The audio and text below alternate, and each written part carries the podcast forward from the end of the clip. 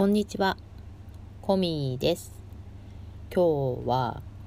えー、Twitter とか Instagram とかでいろいろと、あの、思いが溢れて書きまくってるんですけど、えっ、ー、と、一冊の本で私、びっくりする発見をして、えー、だいぶ、こう、気持ちが変わった気持ちっていうのかな。私の、なんかこう、いつでも自分を責めるような、そんな感じが一気にこう逆転した感じがあるんです。これはまあ波があるのでずっとこうだとは思ってないんですけど、えっと、その本の紹介とあとその本の中でちょっと自分がヒットしたところとかこれからそういう話ももしかしたら増えてくるかもしれないんですけど、えー、そんなのを文章には書いたんだけどうんとまだこういう風に収録みたいな形で残してないのでちょっと喋ってみようと思って今日はスタートボタンを押しました。えっと、これ変わっていく可能性もあるからね、あの、記録として取っておきたいなというのもあります。えっと、本は、隠れ繊細さんのやりたいことの見つけ方、時田久子さんという方が書いている本で、うんと、繊細さんの本みたいなのっていうのが少し前から結構出ていたと思うんですけど、まあ、HSP と言われる、えっと、繊細な人のうんとことが書かれている本で、うんと、病気ではない。で障害でもない、まあ、気質みたいなものだよっていう内容が書かれているんです。であの、まあ、知ってる方は知ってると思うんだけれどもとっても繊細な感じなのであの何て言うんでしょうね。いろいろとこう生活の中で不自由になってしまう。あのしんどくなってしまうということがある気質なんです。だけどその気質を持ってない人からすると全くわからないあの苦しみだったりするのでそれをこう周りの人もああそういう人がいるのかって知ることで、まあ、ちょっと違うのかしらみたいなことも思ったりするんですけど本が出てから、まあ、読み漁ってる方もいらっしゃるいらっしゃいますよねきっとね。で私も何冊か読みました。でその HSP っていう、うんとまあ、言葉で言った方が分かりやすいのでそうやって言いますけどその、うんと、特徴を見てなんとなくうんなんとなくかぶってんなって思ってたんですけどピンとは来なかったんですよ。うんと大体合ってるけどなんか違う？ちょっと私とは違う？みたいな感じがあってでその私がずっとなんかこう自分はダメだとか自分はあの生きてる価値がないんじゃないかとかなんかそういったなんか漠然とではあるんだけど自信が持てない。えっ、ー、と周りから褒められてもまたまたとかあの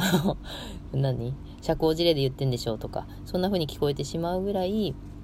えーと、自信が持てなかったっていうところが、うんと、その HSP の気質とかになんとなくなんとなくなんだけどでもなんかもうちょいなんだよなみたいな。そんなので、えーと、結局 HSP って自分が思えなかったからそういう本とかももうや読むのやめたりしたんですけど今回えっ、ー、とね、隠れ繊細さんっていうワードも気になったんだけど、やりたいことの見つけ方っていうタイトルに惹かれたんです。で、まあ、うんと、ここ数年、私は何がやりたいのかなって考えることが多いんだけど、うんと、見当たらない。あ、これやりたい、これやりたいってちょいちょいやっていくことはあるんだけど、なんかこう、それやってみて終わっちゃう、やってみて終わっちゃう。で、うんと、まあ、とりあえずやったっていうことで満足はするんだけど、やれてない。やれてない。なんていうかな。生きている価値があると思えないみたいな、なんかそんな、うんと、感覚を味わうことはほぼなかったから、なんかそのね、やりたいことの見つけ方って、しかもその繊細さんっていうワードも入ってるってなったら、わ、なんか私、この中にヒントがあるんじゃないかって思って手に取ったのが最初なんだけどちらっと中身を見た時にその隠れ繊細さんっていうのが HSP の中の、えーと、HSS と言われるあの分類されたその人の特徴みたいなことが書いてあってそれがそれ私なんだけど みたいなもうあの HSP の時にはちょっと違うと思ったんだけどこの HSS の特徴を見た時にそれは私ですっていうぐらい自分ですごいもう腑に落ちたんですね。それであの買ってきたんですけどまあその全部は読めてないんだけどなんとなく読んででネットでも調べてその HSS の特徴がもうまさにその自分の嫌いなところ面倒くさいところで自分でも理解ができないところそんなところだったからあ私ってこれなのかっていうのが、うんと、生まれて初めてかもしれないぐらい納得した。なんかその考えすぎちゃうとかね。あとそのすごく好奇心があるのに、えーとすぐ飽きちゃうとかあと自虐ネタ自分で言うのに人に言われるとすごい傷つくとかなんかそのちょっと二面性みたいな二重人格とも取れるようななんかそんなところが私にあってなんかえ気違いなの？って自分で思ったりすることが多かったのです。ででもそれが HSS の特徴みたいなことが書いてあったりとかしてあじゃあそういう気質ならどうしようもないねっていうので私が納得いったんですよ。でここにも書いてあるんだけど気質だから治せないと。生まれ持っての気質だから治せないってなったらもうそのまんまがその人でそうやって生きていくしかないっていうのでなんかね諦めっていうとちょっとあのネガティブな言い方に聞こえるけどいい意味であの降参したっていうのかなもう自分にあもういいですそれでぐらいななんかそれもすごく軽やかになったんです。うん、であのいろいろとその今まで抱えてたものみたいなのがこうパンって弾けた感じでいろんな文章を書いたりっていうしてたんですけどねでえっ、ー、とこれ HSP の HSS っていう側面って書いてあるんだよな。で、それ私がそうだから、その分野のことしか私が体験してきたことしか話せないんだけれども、えっと、それもお話ししていきたいんだけれど、と今日はその HSS、HSP、その辺の特徴についてではなく、うんと、それどうでもよくて、HSP でも HSS でも違くてもそうでもどっちでもよくて、と自分が自分であること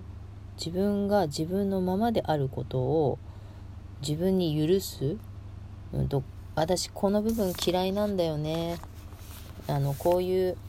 性格嫌いなんだよね。でもこの性格変わらないんだよね。っていう部分をそのまま受け入れる？認める？許す？っていうことがこう生きていく上ですごく軽くなる。うんえっと前向きに生きていけるみたいな感覚になったのでそれを収録したかったのです。だから例えば発達障害でもいいんだと思うんです。発達障害の人があその人が発達障害の人が自分を責めてるかは知らないけどその自分の嫌だなって周りにいる普通の人っぽい人 一般的に見られる人たちのように振る舞いたかったのに私はどうしてできないんだろうってもし責めてる場合にはあの発達障害っていう言葉を逆に上手に使ってね私発達障害だからこうなんです。だから私はこれなんです。みたいななんかこう自分はこれなんだ。このまましかいられない。このままがいいんだ。みたいな何て言うんだろう。自分を許す何かツール。みたいなのがあるとこう自分を認められなかった人自分を許せなかった人がなんか考え方が変わるとか受け入れられるようになる。じゃないのかなって今体験してみて思ってるんです。だから自分がもしかして HSP とか HSS とかあれ私怪しいかもってなんとなく思った方は、えーと簡易診断みたいなのがネットで無料でできたりするんです。だからそういうので見ていただいてもいいと思うんだけど私その簡易診断をやったら95%って出たんですね。HSS でそれ1回しかやってないです。テストは。他にもたくさんいろんなテストが出てたんだけどもう HSS が何パーセントでももういいんです私にとっては。あの HSS にどっぷり該当しなくてもよくて私はこういう気質なんだっていうのが私が納得できればあのあ間違ってた。HSE の方でした。とか HSS じゃなかったですとかあのそれはもうどうでもいいことで私が私であることを私が許せれば、うん、そのカテゴリー名はいらないかなと思っているんですよ。だからそういうのを伝えたかったのだがうまく喋れてるだろうか。うん。だからなんか私私なんか人と違うわ。なんかちょっと変わってるわ。で変わってる自分をそのまま受け入れれる受け入れてる場合はもう何も悩んでないと思うんです。変わってるわって言いながらもなんか嫌だな。私このままだったら友達できないんじゃないかしら。周りの人とうまくやれてるのかしら。嫌われてるんじゃないかしら。これ出したら絶対みんな私から私の周りからいなくなっちゃうわ。みたいに思ってる方なんかはなんか自分のそのカテゴリー名だったりとかねこういう特徴はもうこういう人なんですよって言われた方が受け入れられやすくなるみたいなことがあるのかなっていうことなんです。